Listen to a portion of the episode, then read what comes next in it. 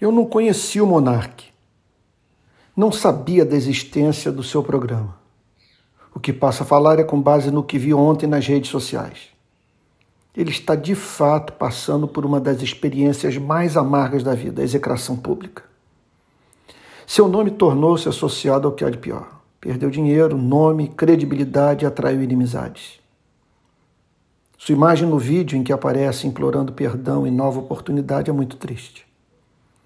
Ele demonstrou estar arrasado. Não cabe a você e a mim julgar o que o moveu a expressar publicamente seu arrependimento. Ele errou de modo grosseiro. Não tenho prazer em o dizer. Fez bem quem condenou seu discurso, uma vez que, se elevarmos à condição de princípio a iniquidade que ele propôs em nome da liberdade, teremos de forçosamente defender a liberdade para exprimirmos a espécie de pensamento que destrói a própria liberdade. Ele defendeu o direito de homens e mulheres expressarem pensamento genocida.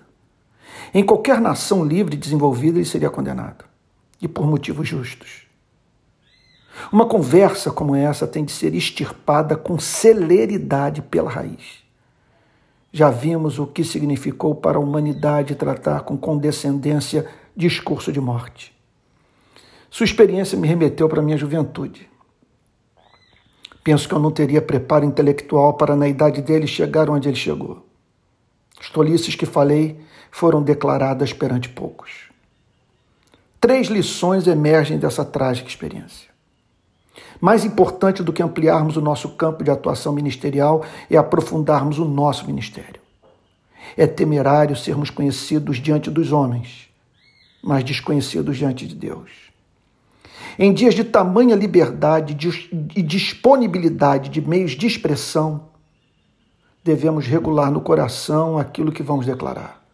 Nunca foi tão fácil falar tolice perante os olhos atentos de tanta gente. Lembro-me da sábia advertência bíblica do livro de Tiago, capítulo 3, versos 5 e 6.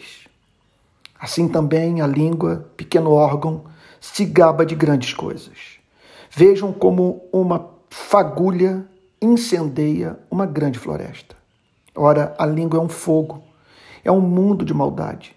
A língua está situada entre os membros do nosso corpo e contamina o corpo inteiro, e não só põe em chamas toda a carreira da existência humana, como também ela mesma é posta em chamas pelo inferno. Por fim, uma lição de humildade.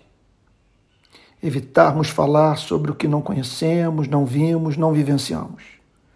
Lamento nesse sentido dizer que se na sua busca por formação intelectual a leitura de livros que passaram pelo crivo do tempo é menosprezada, sua insensatez a todos será manifesta.